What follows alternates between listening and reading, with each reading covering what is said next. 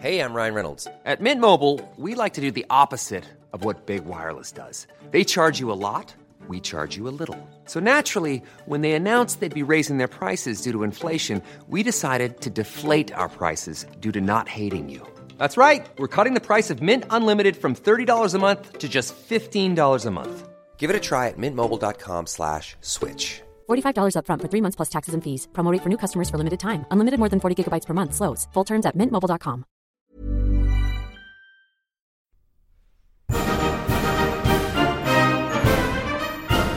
Many years ago, Riley Knight completed a degree in history. This proved to be a bad move, as it was absolutely useless for him. Until now. Here's some half-assed history.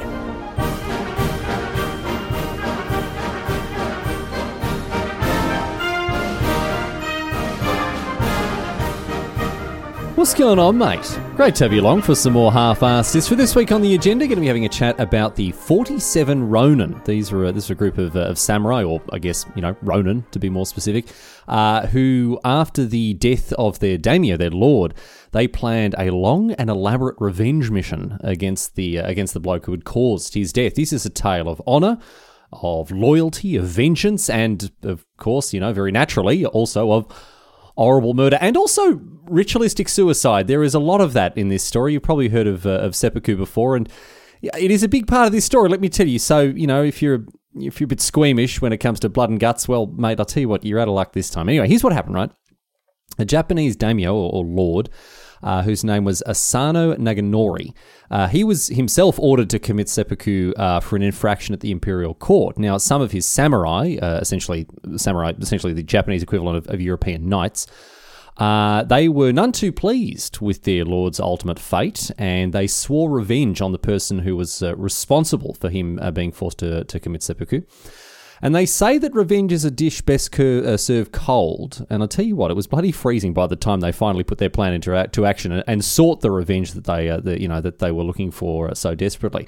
Forty-seven of the blokes in the in the former employ of Asano, they spent two years plotting their vengeance, and then finally struck. And then, well, well, I mean, you'll just have to have to listen to find out, won't you? Now, this is a ripper story. Let me tell you that, and uh, I want to thank Bart the Belgian for suggesting this. And I, honestly, like, I can't believe, I can't believe I didn't think of Bart the Belgian as a nickname for this bloke. Honestly, you sent in that many suggestions. Obviously, you all know Bart the Belgian.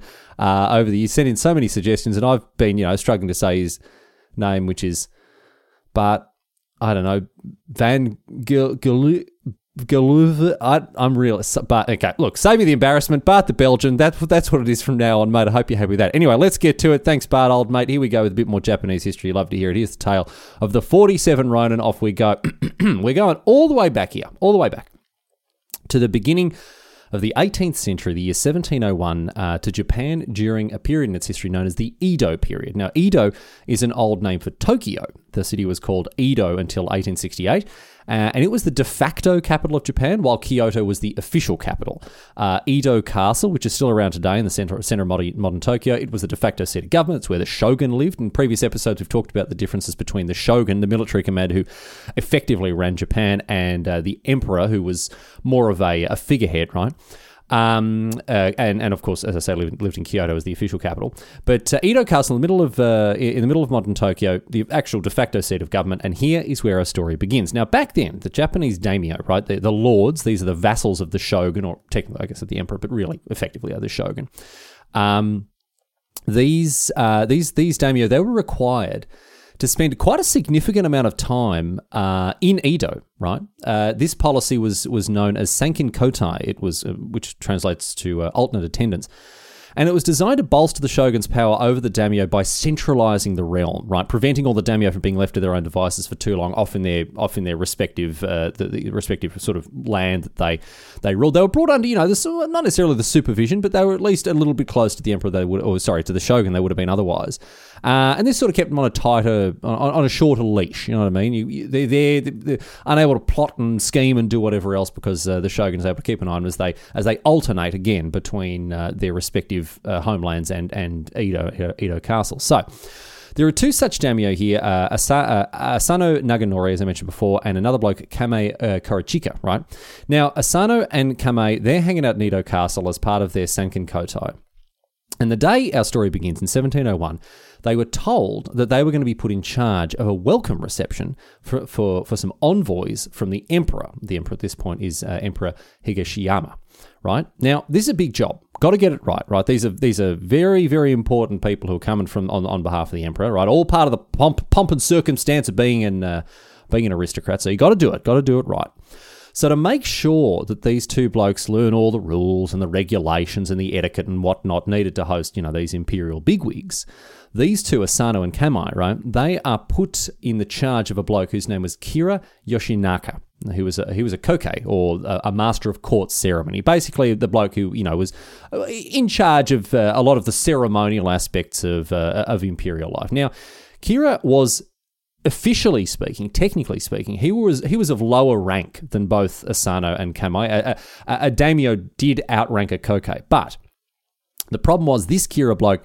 He was a bit of a big shot in the shogunate, and it, it does seem like he actually really knew it. The stories differ a bit depending on whom you ask, but generally speaking, you get the impression that old mate Kira, he did have his head lodged firmly up his own bum a fair bit of the time, right? So this self importance really got in the way of a fruitful relationship between Kira and the two blokes that he was training here, Asano and Kamai, and, and they clashed pretty badly too. Now, could have been for a couple of reasons here. We don't know exactly what the source of their uh, the, the dispute was, but uh, depending on who you ask, there are a couple of different reasons. Uh, some sources indicate that uh, the reason they didn't get on very well is because Asano and Kamai they, they didn't know that they were supposed to give this bloke, you know, lavish, stately gifts or just a great big fat bribe for for helping for helping them, you know, be trained up on this etiquette, whatever else. So that then pissed Kira off, and he started treating him like garbage, and, and all sort of unwound from there. Alternatively, some sources say that it, it, it wasn't about the bribe, wasn't about uh, you know gifts, nothing like that. It's just that Kira was just a real rude bastard who, who treated them extremely badly just because he thought that he was miles above them, even though technically, in the you know in the strictest sense, he wasn't of a higher rank. But uh, you know, he he'd get offended where they didn't know all the social intricacies of the court. They weren't respectful or courteous enough to him. Whatever it was, Kira wasn't a fan of them, right? And he ended up grading, taking great offence with both Asano and Kamai. He was a real prick to these poor buggers who were, yeah, I mean, they're in over their heads as they were. They're trying to learn how to bloody impress these imperial bigwigs who are coming to visit, and they, they don't know what's going on. And Kira's making it worse. He's insulting them, he's being rude, he's not preparing them for this reception properly, all sorts of stuff. Now, Kamai, right, he's got a bit of a quick temper, and it's not going well with him, right? He's going, bloody hell, this bloke, I'm, I've added up the back teeth, and I tell you what, I'm going to bloody, I'm to bloody knock him out if he keeps bloody, if he, you know, if he keeps talking to us this way, mate, I'm going to, I'm to have words with him. I'm to, it's going to, it's to get a lot, lot worse than that. I'm bloody sick of this Kira prick treating me so badly, and uh, I, I might just bloody kill the bloke, I reckon. Now, Asano on the other hand goes, chill out, mate. It's all it's all good, right? He's a prick. There's no way. There's no two ways about it. He's treating us like a real bastard. But listen, we just got to get through it, right? Just take it on the chin. Get on with the job at hand. You know, and, and it'll all be right. She'll be right at the end of it, right? But Kamai, he's going around, he's fuming, he's got smoke coming out his ears, he's that, he's that pissed off about the whole thing. So Kamai's entourage realised, bloody hell, this bloke, he's going to kill him honestly, Camo, if he gets one more insult thrown at him by this uh, by this Kira Blake, he's going to bloody kill him, and that's going to be the end of us. It's going to be the end of any, everyone. We're getting such trouble. That's that's going to be the end of everything. Because remember, Kira, you know, he's quite uh, he, he's a bit of a bit of a mover and shaker in the uh, in the shogunate court there. So, Camo's entourage they want to avoid this trouble, and what they do to solve this, you know, as as the panacea that soothe, that soothes all injuries, all the, the, the universal balm here, they just chuck a bunch of money at uh, at Kira. They just they just pay him off. They give him this enormous big bribe to smooth things over, and wouldn't you know it, as soon as he gets paid, Kira is turning around, he's being nice as anything, but just to Kamai right? Only to Camo, because Camo's the one who's paid him this money. These, these people did anyway, paid him this money. So now all of a sudden, everything's, you know, absolutely fine with him and Camo. But funnily enough, it actually made, this bribe actually made him behave worse to Asano. Because Asano's entourage hadn't paid any such bribe, as Asano, Asano was dealing with Kira's rubbish just fine. They didn't need to sort of try. They thought, oh, we, we, he's not going to kill him. We don't need to smooth this over. It's going to be all right. But Kira's behaviour only got worse and worse and worse as he was ruder and more offensive than ever with Asano because he was pissed off that Asano wasn't also following in the footsteps of, Ka- of, of Kamai, giving him a, a, great, great big you know, bribe. He wanted to cash in again. Now, before I tell you what happens next year, it's, it's worth pointing out that honour and reputation meant a lot to the, to the Japanese nobility at this point. Like a, a, a, lot. Can't really overstate how much it meant, truthfully. The honour of not only yourself, but your family, your clan. Very, very big deal indeed, right? So, with Kira going about flapping his gabba, insulting Asano, eventually it becomes too much for even his patience to bear. And as I said, as I said, Asano's pretty stoic, but at the end of the day, he's come, you know, he's come to the end of his tether and he's had enough. And T- Kira eventually, one day, goes too far. He tests the patience of this poor bloke Asano, who's been labouring under the insults and whatever else of uh, of Kira for ages. But one day he went too far, and he directly insulted Asano to his face and called. Well, I was going to say he called him. There's some pretty strong language coming up here when I tell you what he called him. So if there are kids listening, make sure you're paying attention because here's something you can call your teacher. Have a listen to this, right? He called him a country boor with no manners. Imagine that. What a grievous insult. Imagine imagine calling someone a country boor with no manners. And I'll tell you this, Asano, he wasn't going to take it lying down. So to defend his honour after this, as I say, this grievous insult here, to defend his honour, he drew his dagger, Asano, and he attacked Kira, and he managed to gash Kira's face before he was actually pulled away by pulled away by some nearby guards. You know, the two men were separated there. Now, this this facial wound that Kira had, uh, had suffered, now it wasn't fatal, far from it. Kira was going to be just fine. Don't worry about that. But this didn't matter because Asano had violated the rules of conduct at Edo Castle. There was a strict prohibition of violence of any kind within the walls of the castle, and Asano had stuffed it. So in so severe was this infraction, right? In drawing a weapon, weapon and attacking an official of the shogunate within the walls of Edo Castle, that he was actually sentenced to death. And what's more, all of his property, all of his lands would be, would be confiscated by the shogunate, and worst of all, his family, his clan, would be dishonored. However, as a noble, he wasn't to be executed, as some of the lower ranks might be, not like a common criminal. Instead, he was ordered to commit seppuku. Now, you may have heard of seppuku. Uh, it's the it's the famous form of ritual suicide used to salvage lost honor by uh, disgraced Japanese nobles, but commonly associated with samurai. Uh, and it's pretty bloody grisly too. Seppuku translates directly to cutting the belly, and uh, that's exactly what would happen. I mean, if, if you're looking forward to the blood and guts, here they here they come. Because what happens is this, right? Using a short, so you'd sit on the floor using a short sword. You'd stab yourself in the guts, and then you'd rip the blade across your torso, and essentially just disembowel yourself. Right, your guts would come spilling out, and that'd be that. So I don't know how that was supposed to, you know, restore your lost honor, but that's what would happen. That was the traditional method anyway. But it wasn't just used as a form of capital punishment. You could be ordered to commit seppuku, of course, but there was uh, it was also in many situations uh, expected that a captured samurai would commit seppuku as a matter of course, not just to reclaim the honor that they'd lost by being taken prisoner, but also to avoid torture and spilling the secrets, uh, you know, any, any secrets they had to the enemy.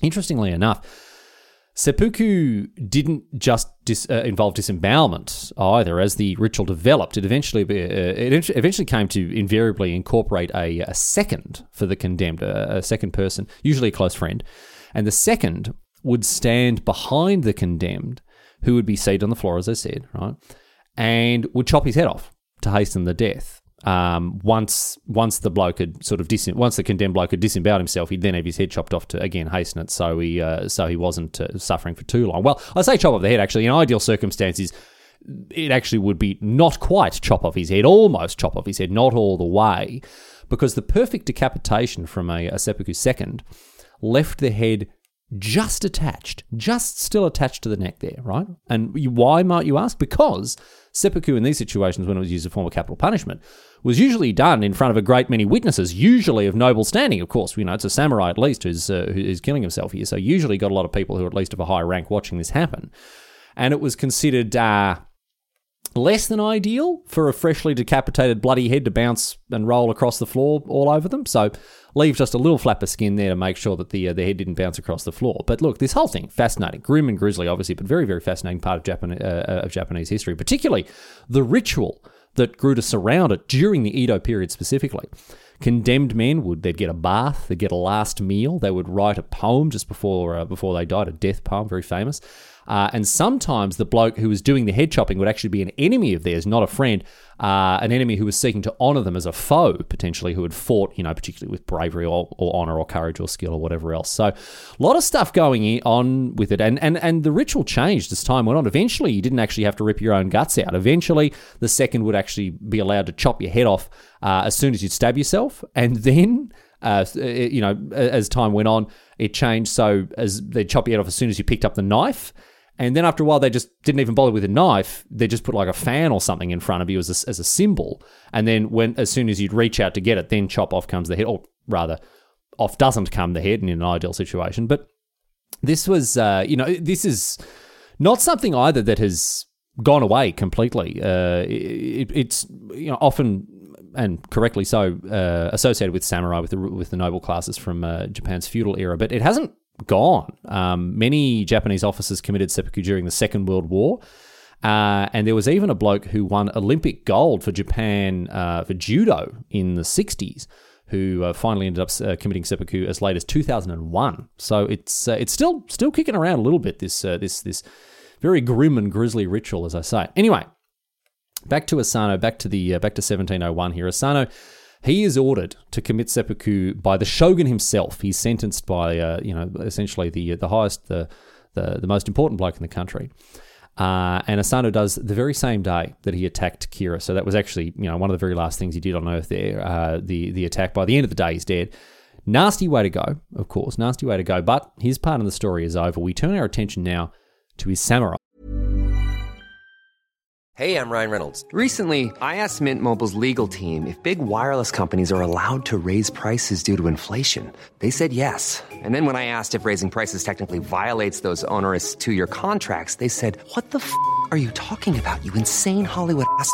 So to recap, we're cutting the price of Mint Unlimited from $30 a month to just $15 a month. Give it a try at mintmobile.com slash switch. $45 upfront for three months plus taxes and fees. Promo for new customers for limited time. Unlimited more than 40 gigabytes per month. Slows. Full terms at mintmobile.com. Now, as I mentioned before, Asano and his family, they're stripped of everything. They're stripped of their, their lands, their properties, their titles, the rest of it, right? And the shogunate took over all of the lands and the properties and the title that they'd, uh, they'd just, been, uh, just been taken off them.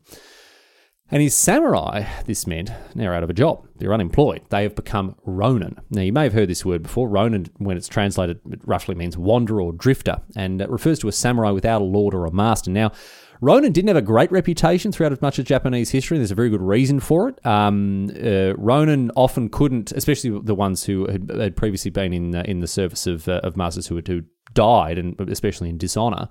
They couldn't become full samurai again. You needed your lord's permission to start working for a different lord, and you weren't getting that with a dead master, were you? So. The other occupations available to them as military men were essentially mercenary, bodyguard, or like criminal, really. Um, you know, you just cut to the chase, become a bandit or a highwayman or whatever else if you couldn't find legitimate work as a mercenary or body, bodyguard or something like that. Some of them went into, you know, being merchants or craftsmen or farmers or that sort of stuff. But they were essentially seen as, you know, their honor was stained by the death of their masters in many situations. And, uh, and they, they were, you know, they had a bad reputation because, as I say, a lot of them did become criminals. So Ronin sort of had this this thundercloud hanging over their heads uh, in Japanese society at the time, and it was no different for these newly made Ronin uh, that used to work for Asano. Most of them, they had about three hundred or so. Most of them, they went off to make the best of their situation, trying to find work as they could. But some of them, 47 of them to be, be precise, you won't be surprised there, they decided on a different path here led by a bloke whose name was Oishi Yoshio, right? These 47, they swore to have revenge on Kira for causing their master's death with his insults and bringing about this dishonorable end to their to their to their you know to their daimyo's life. They swore this oath in great secrecy. Of course, they uh, weren't allowed to seek revenge for a state-sanctioned execution. The shogun uh, specifically said, "This is the end of the matter. I'm not I'm not hearing hearing any more about it." So they were making an oath that was going to get him in a, get them all in a lot of trouble if they followed through with it. But that's that that demonstrates just how important honor was in uh, in, in Japanese society at this point.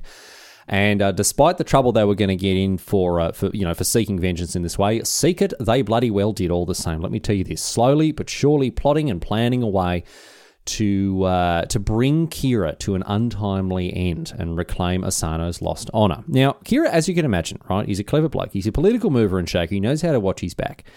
He expected retribution of some kind from uh, from the Asano clan, and as a result, he surrounded himself with guards. He fortified his home in anticipation of a revenge attack from uh, from you know Asano's Ronin or whoever else it was going to be. But the 47 Ronin, right, they're a step ahead of him. They realise that they didn't have a hope in hell while Kira was on his guard. And so they decide that they're going to bide their time and they're going to wait for the opportune moment once he's sort of chilled out a bit. So they drift off. They get various jobs as monks and tradesmen and merchants and what have you, just like the the rest of them, the rest of 300, uh, uh, you know, new Ronin had. And they're trying to make trying to make themselves as as uh, inconspicuous as possible. And Oishi, their leader, he moved to Kyoto because he, you know, as, as the leader of the bloke, he was obviously the most, um, the, the, the one that Kira was the most worried about. He moved to Kyoto and, uh, well, look, honestly, he turned into a bit of a loose unit. It has to be said. He'd go out to the taverns, he'd go out to the brothels, he'd get on the piers, hang out with um, women of negotiable affection, the whole deal, right? He's really getting involved. He gave every appearance of being just absolutely devastated at his master's death, turning to the drink, drinking himself into depravity as his, his way of dealing with his grief. Now, Kira at first he wasn't fooled. He's going, no, no, no.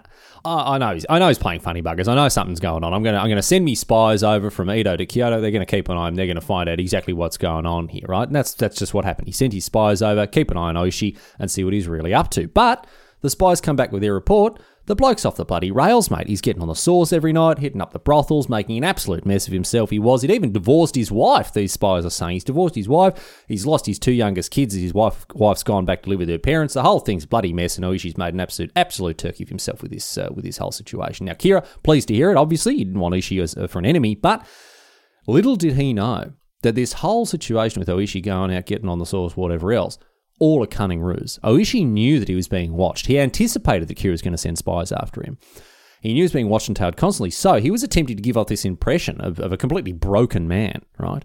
As for his wife, that whole divorce, he did send her away to live with her parents, but this was to protect her from, from the repercussions that he expected once the revenge plot came to fruition. So, as part of this plan, right, as part of this plan to look like an absolute degen, Oishi kept going out, kept getting wasted, going down the geishas, all sorts of stuff, making absolute disgrace of himself. And eventually, all of Kira's spies, they come back to him. They go, mate, honestly, I don't know what you're looking for. The bloke, he's behaving like an absolute goose. you got nothing to worry about. He's cooked, mate. He's cooked. So Kira goes, oh, well, bloody excellent then. Great result here. I've got nothing to worry about. Bloody Asano's dead. His Ronin have all gone off, and their leader is behaving like a Dara. Don't even worry about it. You know, she'll be right. And so slowly but surely. He let he, he, let his guard down and you know after all there hadn't been a revenge attack. As time went on it seemed less and less likely it was going to be. Almost 2 years had passed since the death of Asano and Kira. He's now convinced he's got it made in the shade. Don't even worry about it. She's all good mate. But let me tell you this. She was not all good as it would turn out and Kira would end up in big trouble for having let his guard down. Now Remember all those Ronin that I mentioned before, the ones who went off and became monks and merchants and tradesmen and, and whatnot, right? During this two year period, slowly, one by one, they all filtered into Edo and they all got jobs and positions and whatever else that allowed them, you know, not immediate access to Kira, but certainly closer access to him. You know, they lived in the same part of town, or they got jobs that were in some way connected to his, you know, his his affairs, whatever else. And one of them, right, the story goes, one of them went so far as to marry the daughter of the bloke who built his house, right? And after after marrying this uh, this daughter, he was able to sweet talk the dad into showing him the plans, the building plans uh, for Kira's stately home here, right? And with access to these plans, now the conspirators would uh, know its floor plan, know its layout, know how it all looked and where to go, you know, during this planned attack. So they're doing their reconnaissance, they're doing their espionage, they're doing what they can to make sure this uh, this planned attack on Kira is going to be successful. And towards the end of 1702, as, the, as these preparations are sort of coming to fruition here, Oishi himself, right, he's over in Kyoto, he got together a great big stockpile of weapons for the for the 47 Ronin, which again, don't forget, is illegal. He's not allowed to do. He's not allowed to seek revenge for the killing of his master here, but he's doing it all the same. Gets all these weapons together, and he went with them to Edo to meet all the others. Now the others, you know, they all get together, all in touch with each other. They come together and they meet and they plan how they are going to finally, uh, you know, pull this plan off.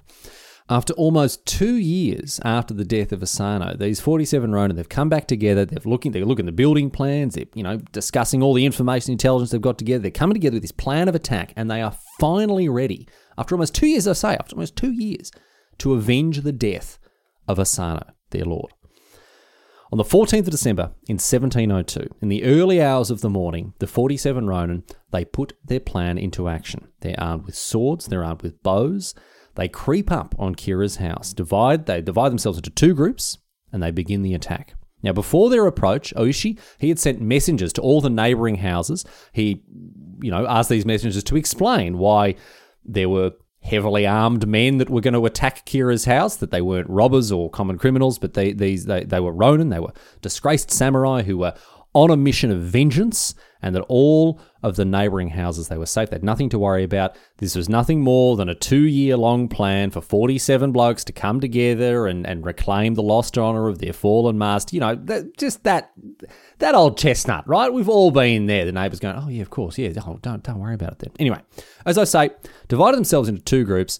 Uh, one of the groups, led by Oishi himself, attacked the front, while another group, apparently led by his son, uh, Chikara, attacked the rear of the house. Now, as the, atta- as the attack began, four of the Ronin climbed the walls, subdued the guards on duty, and then climbed onto the roof of the house and announced the attack loudly. They repeated the message that this was a revenge attack for the death of Asano and that they weren't there to harm anyone but Kira. And indeed, Oishi had forbidden the uh, the rest of the Ronin from hurting any women, any children, or anyone else who uh, who seemed helpless. But they were ready for a fight, and I'll tell you this: a fight they certainly got. The attack had now begun properly; it had been loudly announced. There were drums beating, whatever else. And the Ronin, they surged into the house seeking Kira. Now, some of them joined their mates on the roof, armed with bows, ready to shoot anyone who looked to be fleeing for help. Others rushed into the house to try to find this bloke they were looking for. But there, they were met by Kira's men, who leapt to the defense of their master very willingly. But they were cut down mercilessly by the Ronin. They killed 16 of Kira's uh, guards and wounded a further 22 without any of the Ronin themselves being killed. When uh, when some of Kira's men attempted to run to seek help, again, the Ronin on the roof, they were ready. They shot them, and uh, the whole thing very neatly done, very very neatly done, except for one thing.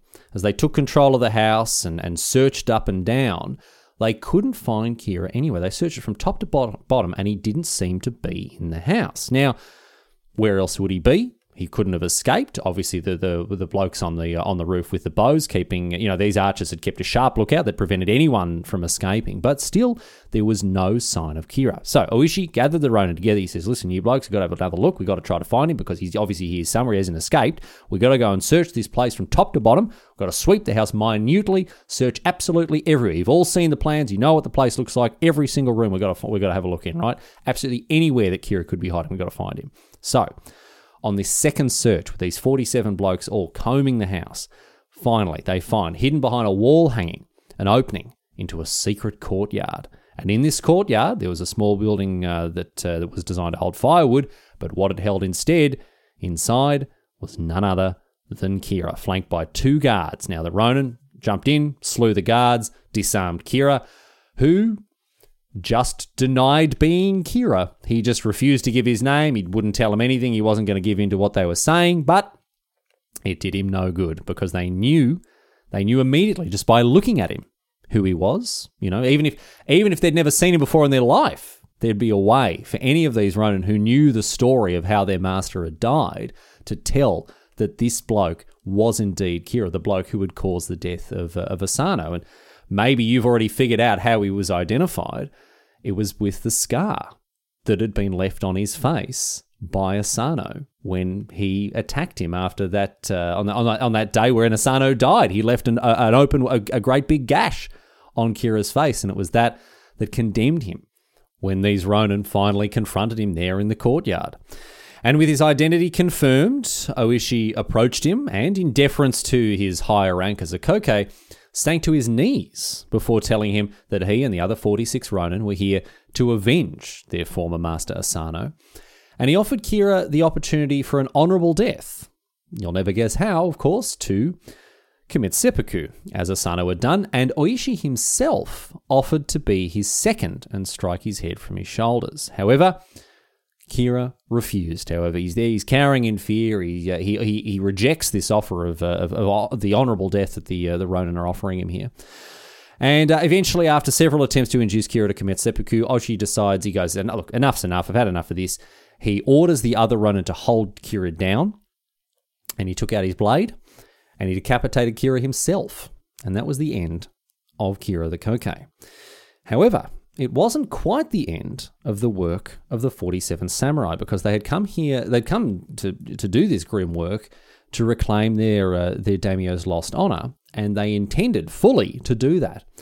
And so, once this bloke had been decapitated, they took his head, and the Ronin left the house, and they made their way to the temple that held Asano's grave. Well, in fact, it was actually only 46 of them who did this because one of them, after have after Kira was successfully slain, was sent back to the Asano clan to inform them of the good news, and was, as a result, spared what came next. The spared the, the uh, ultimate fate of the uh, of the 46 who went to the temple. Anyway, the 46 remaining Ronin, they marched down to the temple that held Asano's grave, as I say, and there they laid down Kira's head and the blade that had cut it from his body as an offering to Asano and then they gave all their money to the abbot of the temple as a further offering, which I think is a little bit of an augury that they kind of knew what was coming next. Because with this, their oath was fulfilled, they had nothing further to do, and so they promptly turned themselves into the shogunate. And this was a knotty old problem for the shogun, let me tell you this. As these 47 or these 46 blokes walk in, they march in, blood still drying on their, uh, you know, on their outfits, and say, oh, we just killed Kira for, you know, killing our or being the, the cause of the death of our old lord there. Sorry about that. We did we know you said we weren't supposed to, but we did it anyway. Sorry about that, old mate. But the reason this was a you know a, a problem for the shogun was because by avenging Asano's death, the Ronin had actually acted with great honor, and they acted they had acted as required by the code of the samurai which you couldn't really be punished for doing, but on the other hand, they'd also directly contravened the shogunate's direct prohibition on revenge for Asano, which very much required punishment. So, bit of a rock and a hard place for the shogun here. What was to be done? The Ronin had to be punished, but they couldn't be punished as, as common criminals for, voting, for following their own code so strictly. And you'll never guess what the solution was to this problem. You'll never guess the solution that the uh, that the shogun eventually fi- and finally picked as uh, to be the ultimate fate of these of these 47 or these 46 Ronin, I should say here.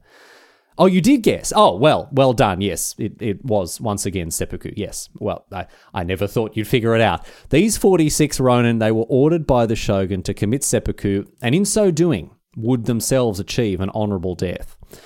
And as you would expect, of course, honour was everything, don't forget. All 46 of them complied with the order, and on the 4th of February in 1703, each one of them ritually disemboweled himself at the shogun's orders.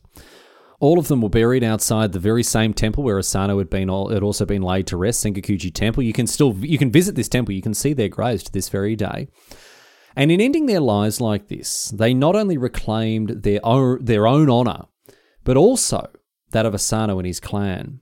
And the shogun actually ended up restoring a, a small fraction, only about 10% of their original holdings, but uh, restored a small fraction of the Asano clan's holding back to the family, led by now Asano's younger brother. Many of the Ronin who had left Asano's service after his death returned to serve the clan, thanks to the sacrifices that had been made by the 46 that died. And as for the 47th, he too returned to the shogun after he'd passed on the message. He returned to the shogun to face judgment, but he was pardoned, unlike the others, and he lived until 1747, when he was also buried after his death in the very same graveyard as the other 46. And that is the story of the 47 Ronin, who gave everything to avenge their daimyo, a story that has passed into legend and become immensely popular and famous both in and outside of Japan.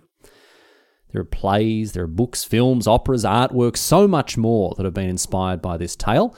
Perhaps the most famous of these, of course, is the uh, the Keanu Reeves blockbuster film 47 Ronin from 2013, which was uh, one of the biggest box office failures of all time. Actually, it lost it lost Universal tens of millions of dollars. But any way you look at this story, the story of the 47 Ronin. It has become, it's become an enduring part of Japanese history, a classic tale of loyalty, vengeance, and, most of all, honour.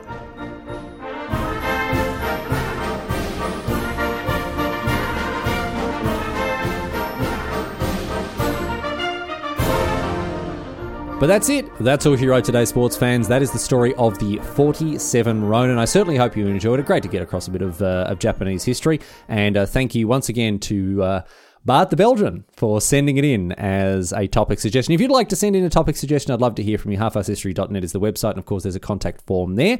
Uh, if you want a link to the direct feed for the show, anchor.fm slash history. And of course, you can subscribe on Patreon if you'd like to support the show financially, patreon.com slash history. Thank you so much to all the patrons who support me week in and week out. Uh, I do appreciate it. And, of course, uh, repay that kindness with a range of, uh, of behind the scenes exclusive benefits, such as uh, uh, uncut episodes, early access, show notes, all sorts of stuff there. You can go and have a look at it. Um, and uh, finally, I want to note that the Half History merch shop is basically closed. Uh, there are a very small number of small and medium t-shirts available for sale if you want one of them. Um, uh, have a look at it if you'd like. But uh, I do have longer term plans. I think I mentioned this already. I've got longer term plans to bring back merch, but won't be for a couple of months. Uh, uh, there are a couple of things that I'm wanting to uh, work on at the back end. Make sure I get it all, all correct, and then in in the fullness of time, there will, but there will be more merch. That is the bottom line. There will be more more merch. Ideally, hopefully uh, you know, within the next couple of months. But um, yeah, I'd, I'd, ask you to hold your. I've got a couple of questions about it, but I can't. I'm sorry, I can't be more uh, more detailed. I'm, I'm, working out a couple of things behind the scenes to make sure that uh, the next round of merch is, uh, is, you know it isn't just the same stuff, and hopefully will uh, will, will, interest a you know a, a, bunch of listeners, maybe new listeners who didn't get their chance to, didn't get a chance to get their hands on the first round. So bear with me. Anyway. That is that for another uh, week of Half-Arsed History. Thanks for tuning in, and I'll uh, catch everyone, of course, next week for more nonsense. Until then, leaving you with a, pe- a, question posed on Reddit, of course. This one comes to us from Redditor No Name 101, who asks, How did Japan manage to industrialize so quickly compared to other Asian nations when they were constantly under barrage from giant lizard monsters and world eating robots?